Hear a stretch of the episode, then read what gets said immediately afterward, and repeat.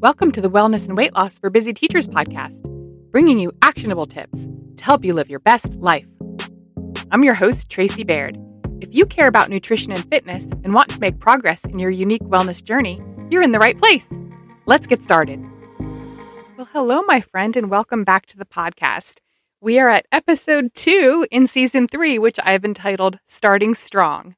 This episode, we will talk about getting help from others in order to make your habits stick and to crush those goals you've set for 2022. So, in the last episode, I talked about five ways to make your habits stick. And those were all sort of things you can implement by yourself. But today I wanted to talk about four ways you can get help from other people. And the first strategy I wanted to talk about is called copy and paste. This is actually from Katie Milkman's book, How to Change. And in this strategy, you ask someone for advice. You find someone who's more advanced than you are at your goal and you ask them, what strategies are they using? Maybe ask them about their mindset and how they overcome barriers to getting this thing done. So, who to ask? I think you could benefit from asking people way, way ahead of you and also just a little bit ahead of you, and then sort of create a way to paste those strategies into your own life. So, for example, training for a race. I have a cousin. This is incredible to me.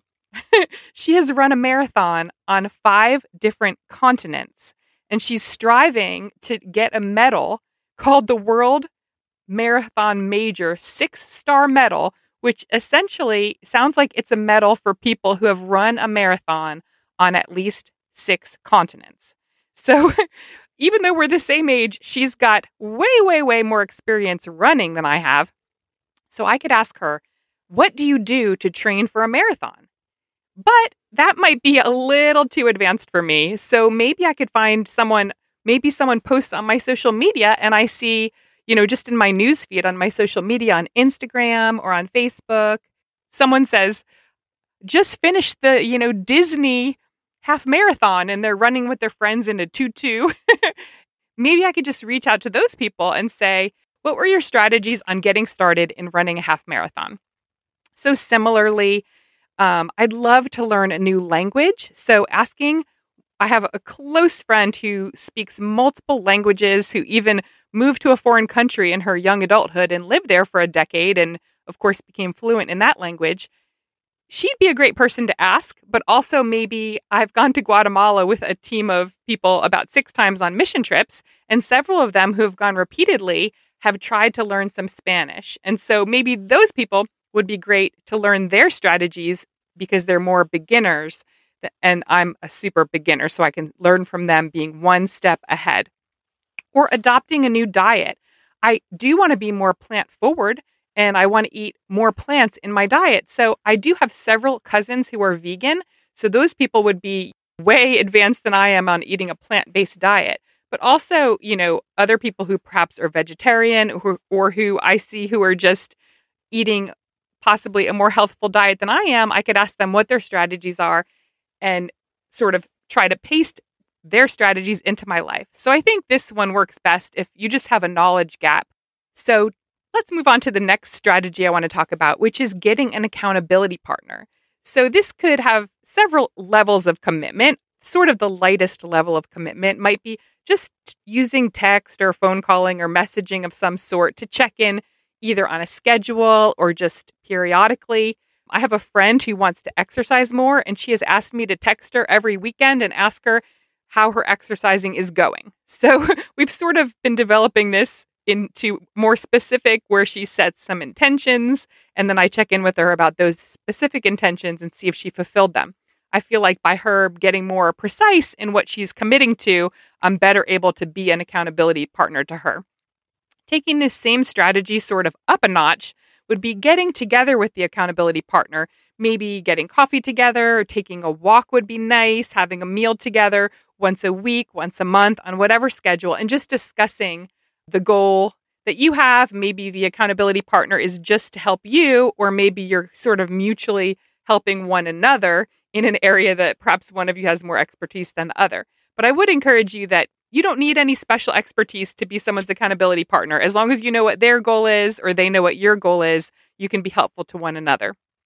You can also use an app, I've seen many of the fitness type apps have the feature that you can set to like invite friends to do challenges with you. So this might be fun to use an app to do, you know, how many steps are you doing per day? How many workouts are you doing per week or per month? And just sort of competing with your friend and being accountability to one another. You could also pay a coach or trainer if you want to invest in yourself in that way. Through the faster way to fat loss, I am a coach for fitness and nutrition, and I really love that. I'm a person who actually needs a lot of external accountability in Gretchen Rubin's book, Better Than Before, she describes four tendencies of people. And you can find out about these tendencies that she has put forth in her Four Tendencies quiz. If you just Google Gretchen Rubin quiz or Four Tendencies quiz, you can take that for free. And essentially, the different types are defined by their responses to internal and external expectations. And so for me, I'm what's called an obliger, which about I think it's about 40 some percent of people in the US are, are obligers. So you're likely to be one too. But this is a person who responds very well to external accountability. So, you know, deadlines that your boss sets or commitment that you made to a friend, but sort of doesn't do as well with internal expectations. So, if you make a commitment to yourself, it's easy to break. And that's how I am. So, I really benefit from an account an accountability partner, and it's even worth me paying money because I know I'm an obliger to reach goals that might be difficult for me. It would be worth it for me to invest in myself by paying a coach or trainer to be my accountability partner if, you know, a free one doesn't do the trick for me. I would say that selecting your accountability partner is important. I believe I did also read this in Gretchen Rubin's book, Better Than Before, that your spouse if you have one, might not be the best accountability partner for you because your spouse is more likely to let you off the hook and also more likely to have sort of their expectations and their, you know, outcomes mixed up with yours to make them more likely to let you slide. so maybe someone who's not your spouse would be a better choice. Hey, it's Tracy. I'm cutting in and interrupting myself because I really want to connect with you. You can find me on social media at Tracy Baird Wellness on Facebook and Instagram. Now, back to the show. Okay, my third idea for getting help from others in crushing your goals and making your habits stick is to participate in activities together. So just say you want to get moving more. You could agree to meet your friend at the gym. You could agree to a walk. I actually meet a friend for a walk on Mondays and Fridays. So we have that standing date. So it encourages me to get that you know, get those miles in. I also recently picked up a new hobby of line dancing, which is sort of stretching my mind as well as getting my body moving a little bit. And just having that commitment to meeting the other ladies in my neighborhood or city for this line dancing group, it gets me going. Another idea so, a book club could be another way of participating in, that, in an activity together. If your goal was to read more books, you could join a book club. In, these, in this COVID environment, it might need to be a virtual book club, but any kind of book club that would get you reading would be help would help you to meet your goal of reading more books. Okay, so my fourth idea for getting help from others is a little more out there than the other ones, but it's by creating a commitment device. And a commitment device is in the behavioral psychology literature in many books I've read, but particularly, I believe I most recently read it again in Katie Milkman's book, How to Change. But one way is to basically put money on the outcome you are promising or your goal. So if you commit to write a book in the next six months, and if you don't write the book, you'll have to give money to your friend and it has to be a significant amount in general. And so um, this has helped people write books, maintain weight loss, implement greener living. so many different things can be done by putting some money on it. So there is a website called Stick, S T I C K K. So it has an extra K on it. And this website is a place where you can put money on the outcome you're promising or your goal. So the main in the behavioral psychology literature, the main thing I've read for this commitment device, the main sort of category has to do with maintaining of weight loss. And so sometimes people who've lost just say 30 pounds, 50 pounds. Maybe two friends did it together. If you want to put a dollar amount on, I'm going to maintain this weight loss within plus or minus five pounds. And if not, I'm going to pay you $5,000. and you can, a weigh in can be demanded at any time in this paradigm. Or even to give more motivation, the money actually goes to what I would call like an anti cause or an anti charity. And by that, I mean, if you fail to meet your goal, you would be donating this money to a cause that you're against. you could also, another commitment device is sort of to create a contest with your friends.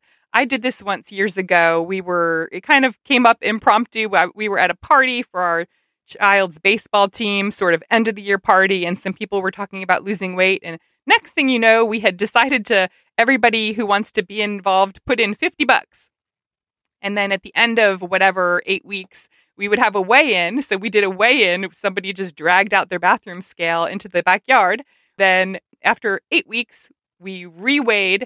And then we decided that the winner would basically get almost all the money and then whoever came in second place would get their $50 back. And then everyone else's $50 would go toward the winner. I would recommend if you do something like this to definitely specify the rules clearly and maybe use a scale if this is a weight loss challenge that is digital. So there's no um, fudging on the numbers. And um, essentially decide on the rules in advance because in our group, we didn't decide whether sort of a tie, whether our decision was based on total pounds lost or percentage of weight loss. I had the unfortunate distinction of being the person who lost the second most percentage of weight, but the third most pounds.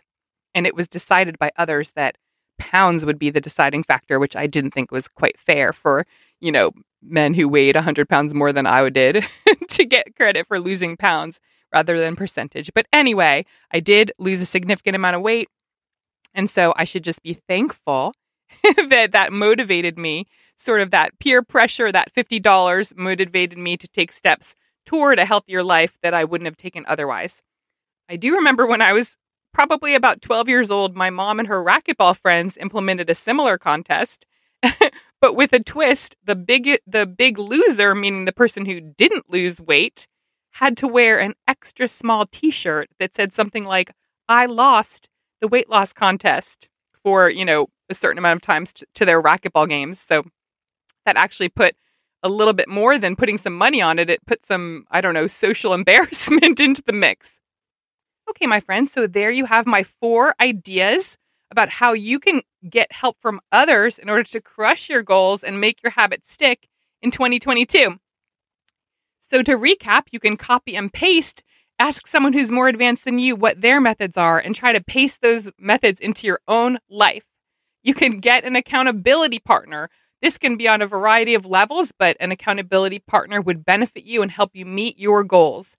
You can sign up and participate in activities together with a friend or a friend group to encourage you to actually do those activities. And you can create a commitment device, which could be money to commit to your goal. As usual, I am here because I believe in you and you are worth it. Thank you for listening to the Wellness and Weight Loss for Busy Teachers podcast. For more from me, head over to my website and grab my latest free resource. You can find it at tracybairdwellness.com slash free. That's F-R-E-E. If you want more podcasts, vote with your five-star review wherever you listen. Your feedback really does make a difference. Now, make it a great day.